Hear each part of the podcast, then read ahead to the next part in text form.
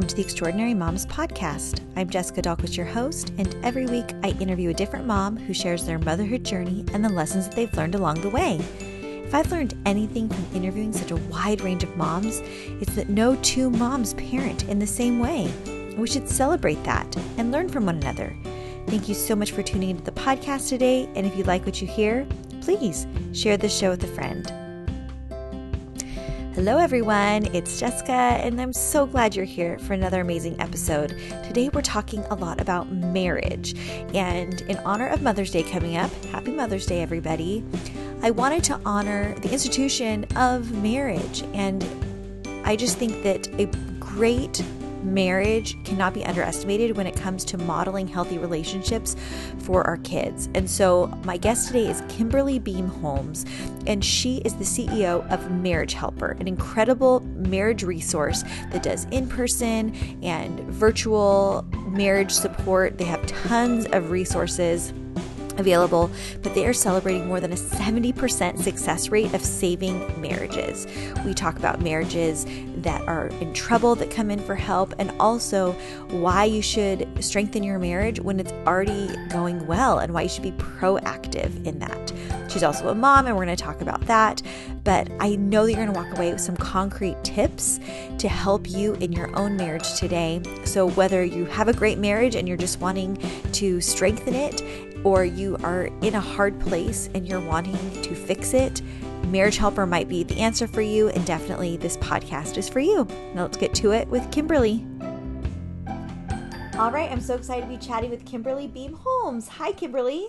Hey, I'm so excited to be here with you, Jessica. Thank you. I'm you. so excited too. Where am I speaking to you from? I live just south of Nashville, Tennessee. Awesome. I've been talking to a lot of people who have either moved recently to the Nashville uh-huh. area Sure. or are from there, but that's kind of more of a rare person that's from there. Are you from there? yeah, well, so I was not born and raised here, but we did move here when I was 12 years old. So in that sense, a lot of people would say I'm I'm considered Yeah. an OG. That feels pretty that feels pretty long term. So I feel I feel good Yes. about that. We'll give it to you. We'll feel good. We'll give it to you. That's awesome. Well, I'm so excited to be chatting you, with you this morning. Our topic is largely going to be focused around the idea of of marriage and that relationship, which I think is such an important thing to model for our mm-hmm. kids. It's not only just for ourselves, Absolutely. but what are we showing our kids is a healthy relationship, right? Absolutely. Yeah. Yes. But for people that don't know you yet, Kimberly, will you just give a little background on yourself and your family? Yes, absolutely. So I have been married at, at the point of our recording just over 11 years to my husband named Rob. For the first seven years of our marriage, we were a military couple. So hmm. he was in the military, I was not, but we moved all around the world for seven years. And uh, we, three years ago, brought home our two children from India, and they are the joys of our lives. Their names are Eliana and Arrow, and they are fantastic. Amazing. And was adoption on your radar? How did that transpire for you guys? Yeah, we always knew we wanted to adopt. When Rob and I started dating, I had just gotten back from a mission trip to India where I had spent about a month at an orphanage over there and came back just in love with the people, the culture, the children. And so on our first date, I actually said to him, just so you know, one day I'm adopting from India. So if you're mm. not good with that, then we don't even need to continue this relationship. Which now you see so many people like dating coaches on Instagram and stuff talking about how you should never talk about wanting kids on the first date. Well, I I didn't talk about wanting kids. I just said this is what I'm doing at some point in life. So if it's a deal breaker, then it needs to end now. Yeah. Uh, and he was totally, he's like, yeah, absolutely, cool. So we always knew that we wanted to adopt. And then we started that process uh, in 2017. And it took about a year and a half from when we started to when we brought them home. And it was the hardest year and a half of my life Mm. And um, especially after we saw their their faces and their pictures because in our process we didn't actually meet our children until the day we brought them home with us from the orphanage. So everything else was just a video and two pictures of our kids. That's all we had once we were matched with them. And um, there's just so much you have to go through. You have to pass a court process and, and all the things, but it all happened. We went to go get them and then we we started the bonding cycle and attachment and man, like you learn so much about yourself and about love and about sacrifice and about being intentional with with how you treat other people when you're when you're taking two children who have never had parents mm. and trying to show them that you love them when they've never experienced that. It was an amazing, it's been an amazing process. It's been hard, uh, but it's been so, so amazing. Yeah. I can only imagine that longing from once you see those faces to being like, yeah. I can love them now. I want to love yeah. them now. And how old were they when you brought them home? They were four and two when we brought them home. Wow. Unbelievable. And so, what did you learn about attachment? Because here, your whole background is on relationships and being intentional in a marriage capacity. Mm-hmm. And so, I'm sure that research helped play into building those bonds and that connection and that rapport with with children mm-hmm. that you know are coming from a foreign environment literally into your home mm-hmm. what what kind of transferred over in that respect and and what was different in building that bond with your children yeah you know, so with with my son specifically, because he had been in his orph- in the orphanage his whole life, he went from the hospital at birth right into the orphanage. He had never had someone really holding him. They told us the day we got them from the orphanage, you know, we tried not to pick him up too much or hold him too much because we didn't want him to attach to us. And so my son, he would have these night terrors, especially the first two weeks that we had him when we were still in India.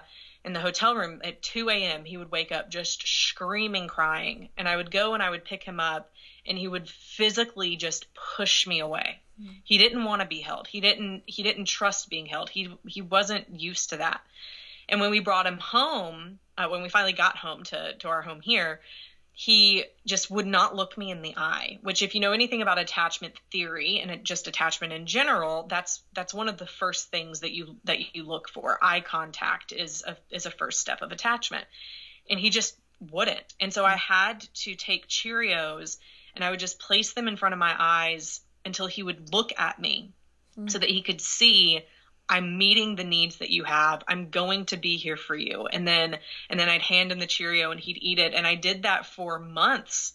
For months until he would finally on his own look me in the eye and then he'd start mimicking facial expressions and then, you know, be not pushing me away when I was trying to hold him. And so over time, what I what I saw play out with my son is the same thing I knew to be true in relationships, which is people want to know you're going to be there for them they want to know that you're going to meet their needs, that you're going to help them meet their needs. That's how we feel secure. That's how we build love towards another person. That's how attachment forms.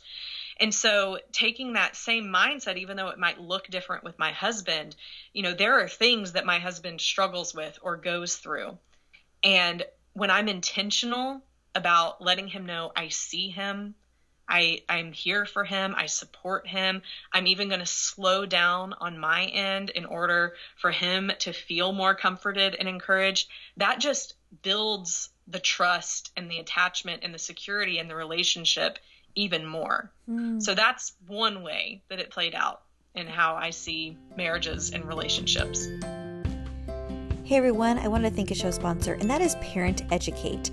While we're on the thought process of wanting to make improvements and learn more and grow, parenteducate.com is the go to provider of research based online parenting courses. These are science backed courses, and they contain the same info as those taken by early childhood teachers. But for some reason, they don't offer any of that when they just send us home with a baby at the hospital, right? They have an ever growing catalog of courses that include 100 plus engaging online courses covering a variety of topics, anything you're interested in, from behavior, development, nutrition, play safety, and more. These first three years of your child's life are incredibly important in terms of brain development, socialization, and your positive discipline techniques and parenting approaches and just wisdom and feeling like I've got this, that can be a game changer for your kids. The other cool thing is Parent Educates courses, they only take about 20 to 30 minutes to complete. So you can feel so empowered whatever area you're feeling weak in when you take these courses that are available 24 7 for you. Plus, every month there's new courses being added, which is so cool. So, it might be a great Mother's Day gift or a thoughtful gift for a teacher. But I'm so excited because Parent Educate is going to give 20% off the first month of a monthly subscription plan for listeners of our show. That's parenteducate.com and enter coupon code EMP at checkout for 20% off the first month of a monthly subscription plan. For listeners, that's EMP at checkout and go to parenteducate.com. Now let's keep going with Kimberly. And for an adult brain where you're like, it's going to take time to build trust, but you mm-hmm. under kind of understand that incrementally it it builds and you you can feel that safety and that trust along the way even before it's been fully proven for kids especially kids that were raised in an orphanage where oh that's heartbreaking to think they didn't want to hug him simply because mm-hmm. they didn't mm-hmm. want him getting attached and here now it's flip-flopped you want him to mm. attach to feel safe to feel secure to feel like he's never going to leave right Wow. Right. Or, or, we're never going to leave him. Yes, right. that's right. Mm-hmm. That's right. And so, how do you help kids who feel insecure? Maybe it's like you've just moved and they're in a new school environment. So it doesn't even necessarily have to be a big transition like adoption, but our mm-hmm. kids are constantly. I remember when we moved most recently, and my son was starting a new soccer team, and he was seven years old. And here I'm pushing him out onto the field go out with these new kids you've never seen listen to this coach you've never been with like come on you can do this like they're safe people and i'm telling him that with my words but mm-hmm. he feels out of his element he feels insecure he he does not have that proof yet mm-hmm. what would you say in helping our kids to do that and trust incrementally and just trust that cheerio that's right in front of their face and just one step yeah. at a time build that. Yeah. So much of of the process of of trust and and having confidence to try new things all of those all of that comes from feeling seen and heard. It's kind of like what i said before but what i would say to that is it's so important to stay curious about our kids i talk about this a lot with with uh, our spouse like so mm. i had the researcher dr john gottman i don't know if you're familiar Love with him. him yes I had him on my podcast a couple months ago and I asked him, what is the best thing? What is the number one thing you would say is the key to a long lasting relationship? And I believe this applies with marriage and with our kids. And he said, it's staying curious. Hmm. Keep asking questions. Keep wondering why do you feel that way? What stories in your life have led you to feel that way? And and so I believe it's the same with our kids. How do we stay curious when they're worried about something, when they're excited about something, when they're upset about something? Really taking it slowing down at that moment, leaning in and and trying to further understand why. Hmm. Because so many times when they can just flesh it out with their own words if they're old enough if they can just feel heard if they can just feel you know what i've been able to say my feelings and i have support back that gives them confidence that they need to go out and do the next thing or try new things. Um, but that's just one simple thing. It's definitely not the total answer. My my experience and expertise is not necessarily in parenting mm-hmm. but i always try and take the relationship marriage relationship things and research that i know and ask how do we apply it to our kids? Because I believe so much of it is transferable because a great marriage relationship is the underpinning of the same skills you need for great relationships in life. Yeah, exactly. And when your kids can see you and your spouse modeling, you know, great conflict resolution and healthy, you know, yeah. boundary setting and yes. distribution of labor, like all of these things they're picking mm-hmm. up on that and they're going to emulate a lot of it and hopefully realize okay how can i if they're seeing not great stuff be mm-hmm. aware like huh that doesn't feel right to me and and make make those changes. But those aren't the people that listen to my podcast. My people that listen to my podcast are amazing so. Amazing listeners amazing listeners they, they, all are. But you have over 20 years of experience in the field of helping people with their marriages. You're the ceo of marriage helper. Tell me what marriage helper is and kind of the scope of the work that you do. Yes. So marriage helper our our mission is to support, save, and strengthen marriages to last a lifetime. Mm. And it started back in 1999 with the development of a three day workshop specifically for marriages in crisis. And that workshop is what has now been around for over 20, we're on our 23rd year, and it has over a 70% success rate at saving marriages. And so, what we have really done over the past 23 years as an organization, I've been with Marriage Helper for 10. I've been so I've been in the field for 10, uh, just over a decade of that. Mm. But we we have said we know that marriage is important. We know that there are so many people out there experiencing either separation or divorce or even just being stuck in an unhappy marriage and it's it's affecting everything about society. It's affecting family life, it's affecting kids, it's affecting what they want to grow up and experience. So many people now, when we when we look at the millennials and the generation coming under them, a lot of them are saying we don't want to get married because we saw the pain that our parents went through and we don't want to have to experience that. Well, we're seeing how a lot of that affects society in in many different ways that I won't get into.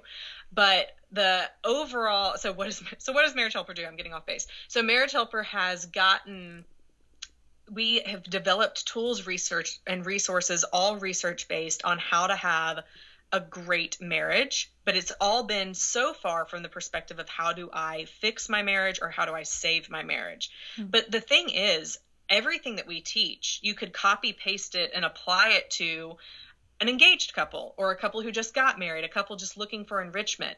It's just that what we have found, unfortunately, is that most people don't want to invest in taking the time or the energy to really focus on their marriage until something goes wrong. Yeah.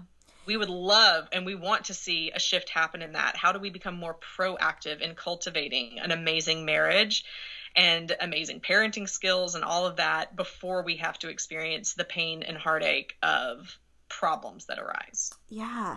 And on the show, in lots of different contexts, we talk a lot about discomfort and how a lot of like life is full of discomfort and sometimes we're unwilling to trade one version of discomfort for another simply because we don't like change right mm. and so for people that are struggling in their marriage and there's discomfort there's some mm-hmm. some people ch- like choose to stick with resentment over stick with the discomfort of trying something different of going to therapy of like bringing up a conversation that's hard you know we mm-hmm. sometimes we have to step out of that discomfort but it's like if it's gonna hurt either way what if we could choose a little bit more productive type of discomfort versus just sticking with the resentment piece? Do you see people sticking with that for way too long? Oh for sure. Yeah there's yeah. It's interesting too right? Because i think some people have to get to where the pain is so acute or, the pain is just I'm I'm I'm kind of akinning it to like a physical ailment, right? Yeah. Like sometimes you just get to the point where it's so dull and you've had it for so long that you're just like, eh, I'll live with it because it's not hurting enough right now mm-hmm. for me to take the time out of my day or out of my life to go and go to physical therapy or go to the doctor and do something about it. Whereas if it's this like not mind numbing, sharp, aching happening all the time where you can't go through your daily life because now you can't. It's the pain is so great that you have to do something about it. That's typically when people do something about it. But wouldn't it wouldn't it be so much better to not have to live with the dull ache every single day? Mm. i think that's what it i think that's what it boils down to jessica. I think yeah. it's people are are just settling to live with less than because the pain isn't high enough yet for them to actually do something about it right and for what you see, is it typically one person that feels more in that pain than another? Or typically maybe it's unspoken, but are both people tend to be suffering in a in a troubled relationship?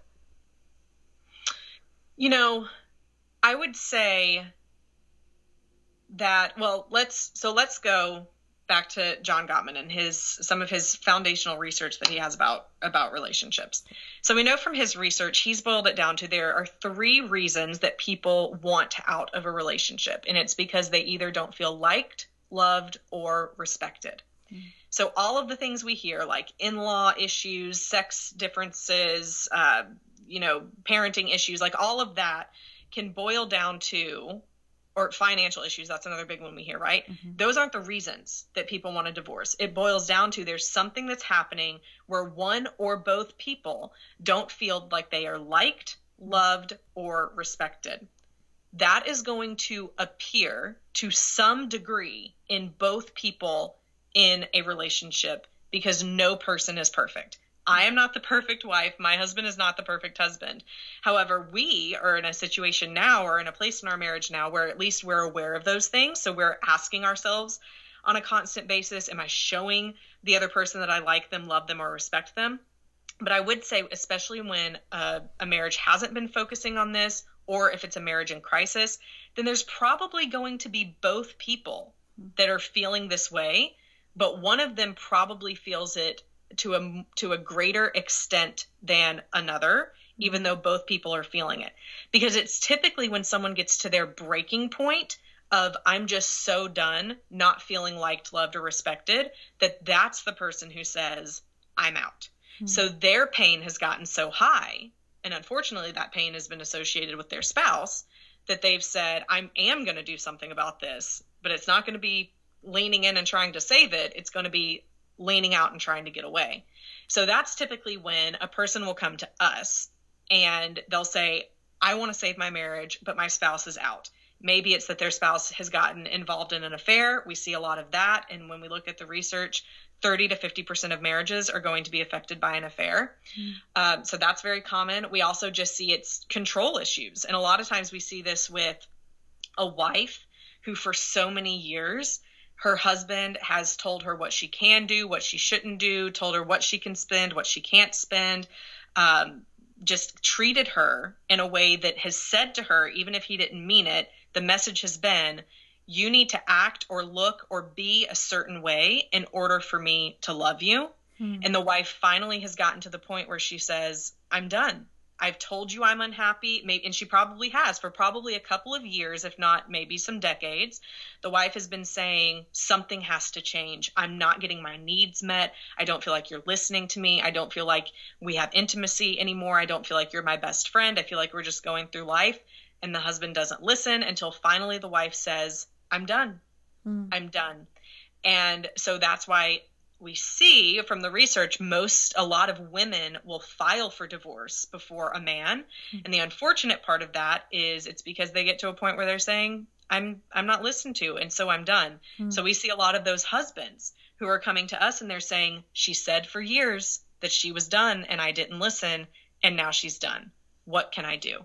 And mm-hmm. so we work with these people in all of those different situations to say, okay, well, here's the principles of how to have a great marriage and let's start with focusing on changing you and what you have control over and what you do. Right. And I think that is so important that we can only change ourselves. And so many times, these dysfunctional relationships that we might find ourselves in, it's because we're trying to change that other person. And we're thinking yes. they'll be different. And maybe for a short time, they might. They might change for us because they just want to make it work. But that's not sustainable. We can only change no. ourselves. Something I'm sure that you hear a lot, and I've heard from many, many friends, is I want to stay for the kids. Mm, right? I yeah. want to stay for the kids. And they think that their own misery and their own pain and their own not feeling liked, loved, or respected. I think those that's a really powerful list that you listed out from Gottman. They think that's not enough because maybe he's a great dad, right? So, mm. what do you tell those women that want to stay for the kids? Mm. Yeah. So, to some extent, well, let me reframe it first. I do think it is important to want to try and have a great or to to create a great marriage, to create a great marriage relationship for the kids. Mm-hmm. And we know from research that it is important and and the best the best scenario for a child to grow up in a home with both parents so I did my I'm, I'm getting my PhD now, but when I was doing my master's, I did my thesis on the effects of divorce on children. And what was very clear from all the meta analyses that I did of the research is the bet is that the worst thing that can happen for kids is that their parents divorce but continue in high conflict situation. So they continue mm. fighting all the time. They continue talking bad about each other. There continues to be high conflict, which unfortunately, for the majority of people who end up divorcing, they continue to have high conflict. Mm. That's the worst thing that can happen for a child.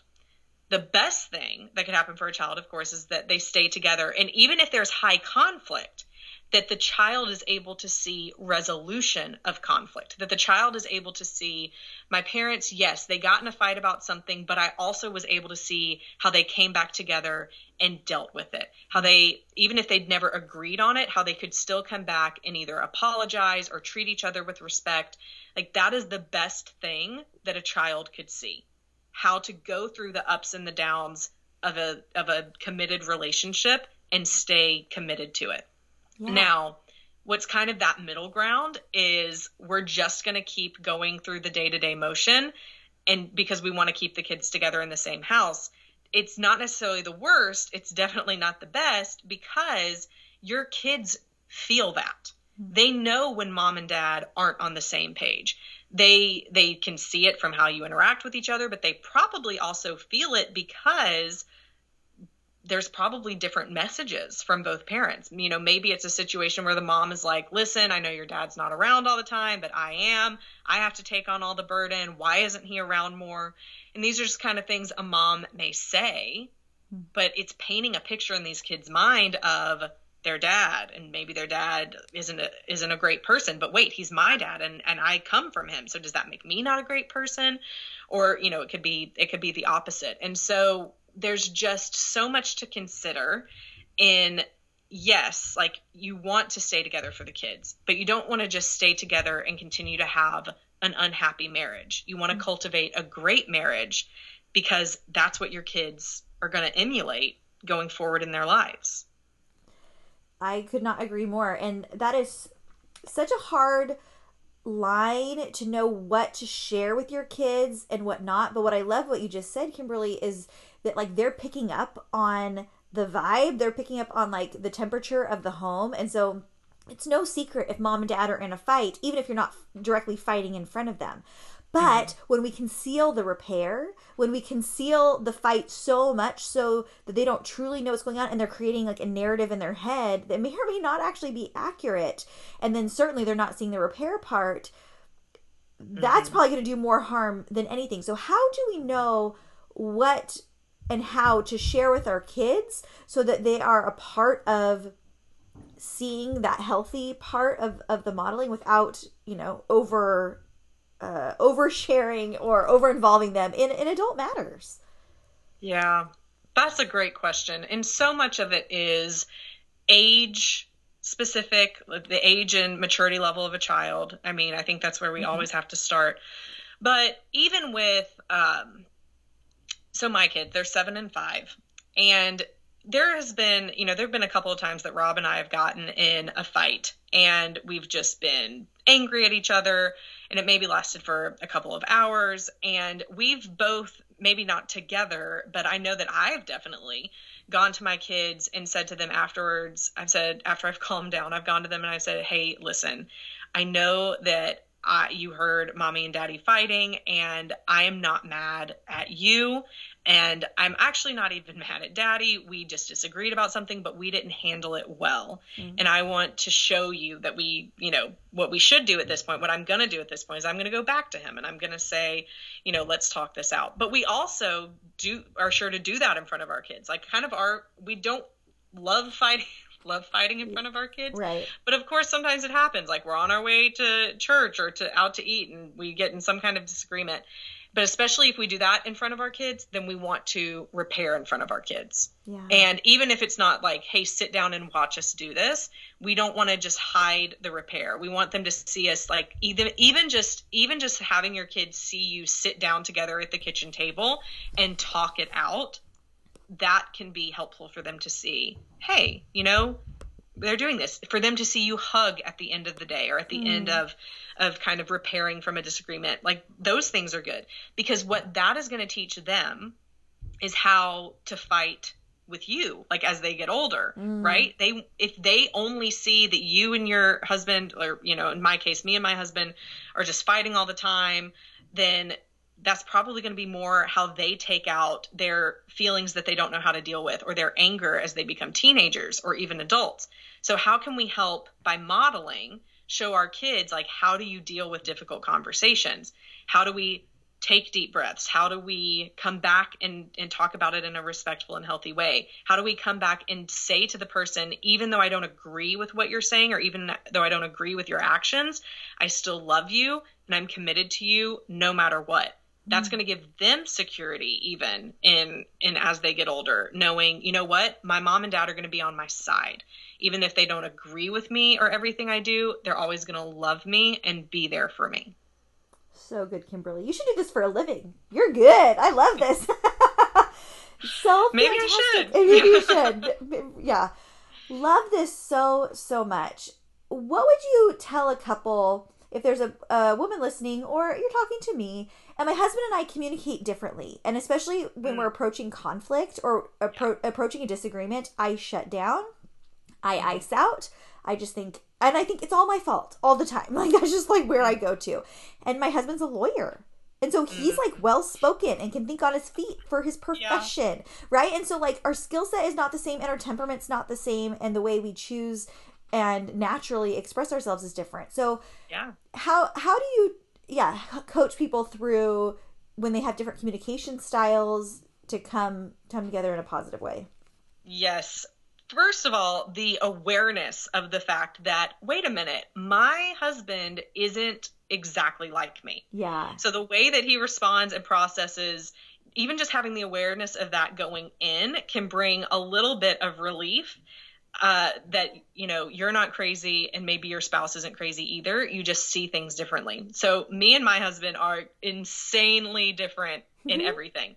We uh, are at marriage helper the assessment the personality temperament assessment that we use most is the disc profile.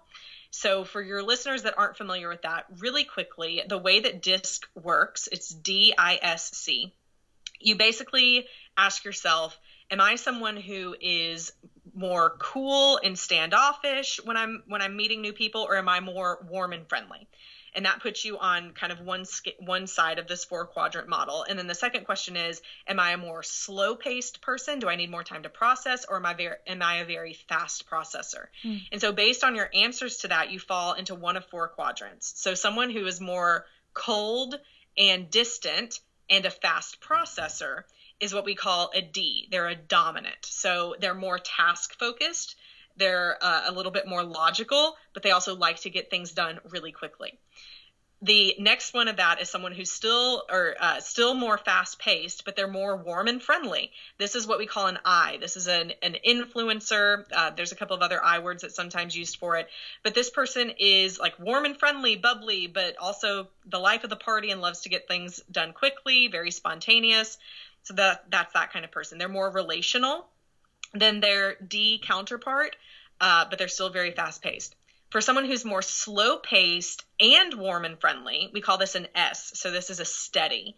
And this person, um, they they're more laid back. Time is kind of relative to them. They're more family oriented people, and they need time to process. They're very conflict avoidant.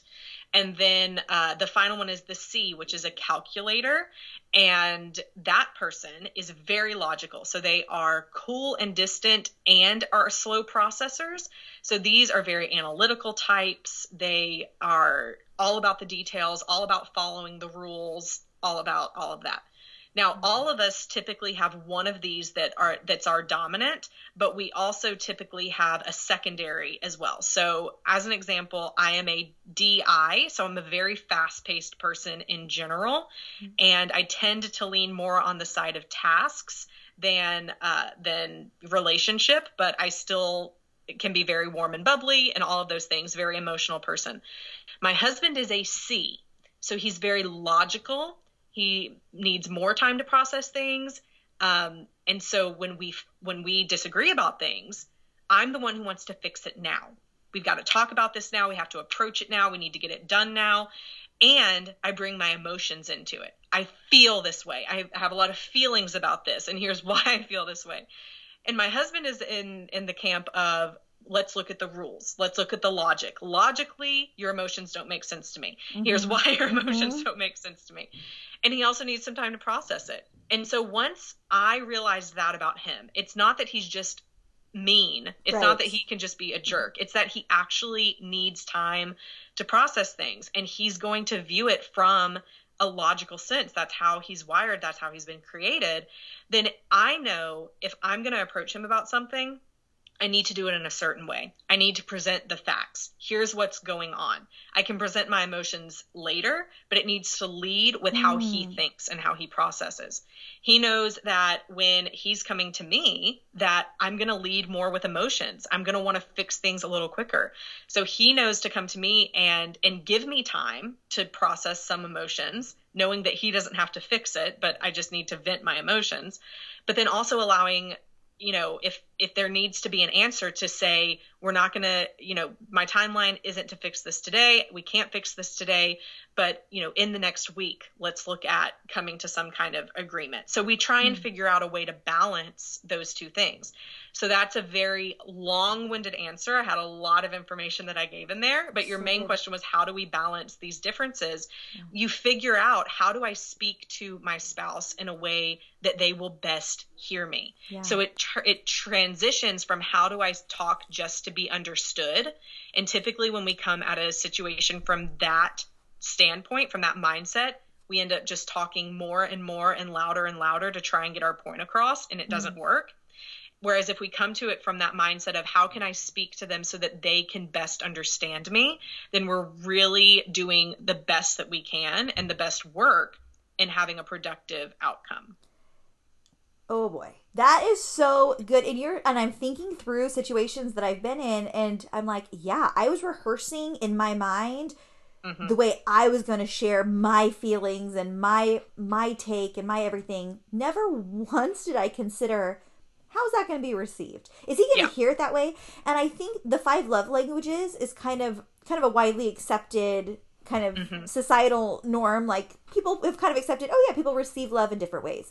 But I love this thing that you're talking about, Kimberly, of receiving communication in different ways because obviously people are not feeling loved when they're feeling attacked right mm. and so mm. it's not just oh how can i be generous or show love or show affection or give a gift but it's like if i need to express something that i'm not happy with that's not going well for me is there a way that i can come at that with love yes but in a way that is received in a way that they can receive it it's kind of the same type of of logic Mm-hmm. So good. I think that is so Absolutely. so powerful. Oh, amazing.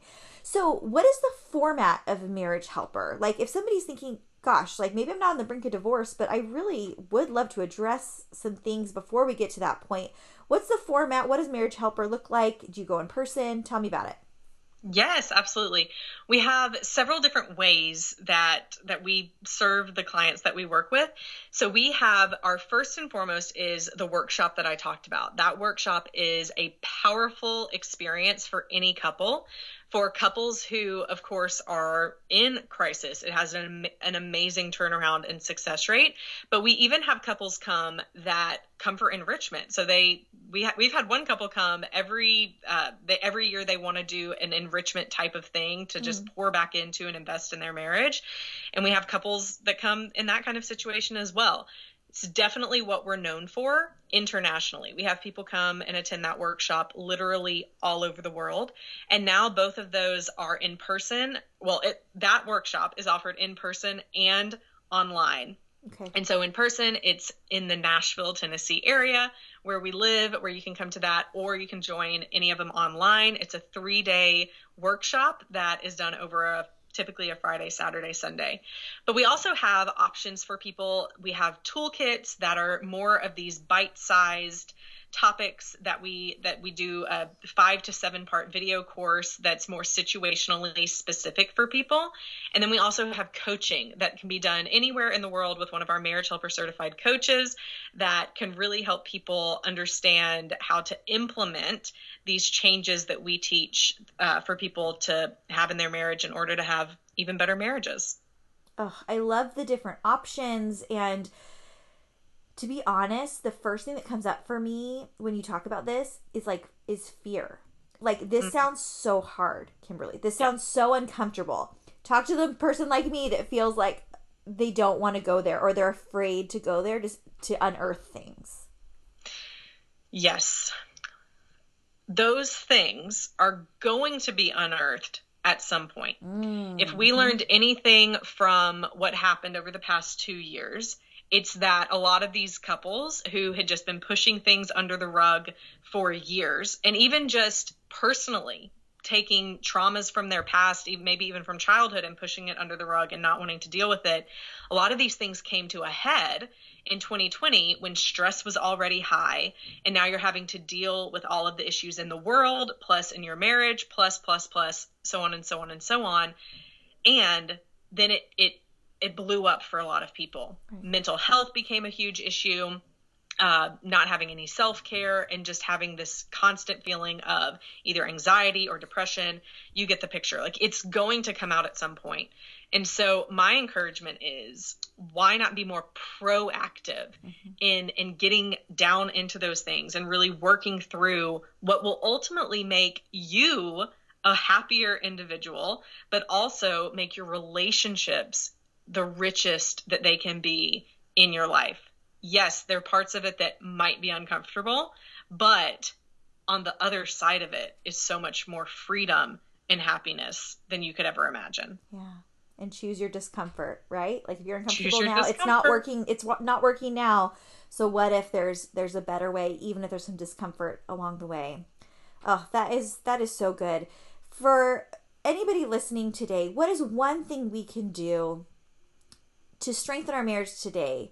To to just have a great day with with our spouse. Do you just have one one quick yeah. tip? Absolutely.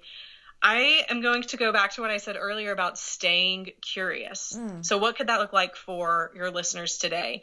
Be mindful when you go pick up your kids from school. Ask them, don't just ask them, "Hey, what did you learn today?" but maybe ask them, "What is what's a what is a hard experience that you had today? How mm. did that make you feel?" What is a great experience you had? What is something you laughed at today? What is what is something you want to do tomorrow? Really be curious. Ah, really be curious about learning, wanting to learn more about your kids, but also about your spouse. Maybe instead of just asking, you know, how was your day at work, maybe ask, hey, what is what's something coming up that you're nervous about? Mm-hmm. How can I support you? Or or maybe looking long term and saying, what is a dream that you have for your future? Just share that with me. Mm-hmm just be curious about what the people in your life are experiencing, what they're feeling, what their dreams are, what their fears are, and how you can be there for them. So good. So many times we come at conversations with answers or with our own perspective locked mm-hmm. in and our own monologue we've already gone through in our mind and we're ready to just spew it out. And mm-hmm. by starting with the questions with our kids, with our spouses, friends, asking questions and and having that be what spurs on the conversation it can just lead you in places a you didn't predict and b can just be so much less confrontational combative yes and yes. sometimes you don't even realize so like we've been talking about that awareness piece is so so huge so mm-hmm. where can mm-hmm. people find you online kim how can we sign up for marriage helper tell me all the things and you have a podcast which is great too Yes, I do. My podcast is It Starts with Attraction, and we talk about the four different areas of attraction in a relationship. So physical, intellectual, emotional, and spiritual. It's super fun. Yeah. Then we also have Marriage Helper is everywhere. It's on Instagram. It's on uh, TikTok, I guess. Um, it's so many places. But you can also go to marriagehelper.com. We have a free mini course there that you can sign up. Uh, how to get your spouse to fall more in love with you. Ooh. So that's a, about 30 minutes, three videos. You can get that for free by going to marriagehelper.com. Amazing. Kimberly, I always ask my guests one final question, and it's relating back to motherhood, and it's this What would hmm. you tell your pre motherhood self? I usually get a little bit of laughter and like deep breath, deep breathing before the answer. Oh man, the first thing that came to mind is I would tell myself to Okay, I'm going to answer it two different ways. The first thing that I would tell myself is to cherish every moment of quiet time that I had before becoming a mother. But the the other way that I would answer that is that it's going to be hard and there's going to be a lot of times that that you are going to question you know should i should i be working full time should i not should i be a full time you know stay at home mom homeschooling like there's so many different expectations that are out there mm-hmm. but to really just cherish the moments especially even if it's just in the evening of being able to hold and cuddle the ch- my children because that is when everything makes sense. Mm, so good.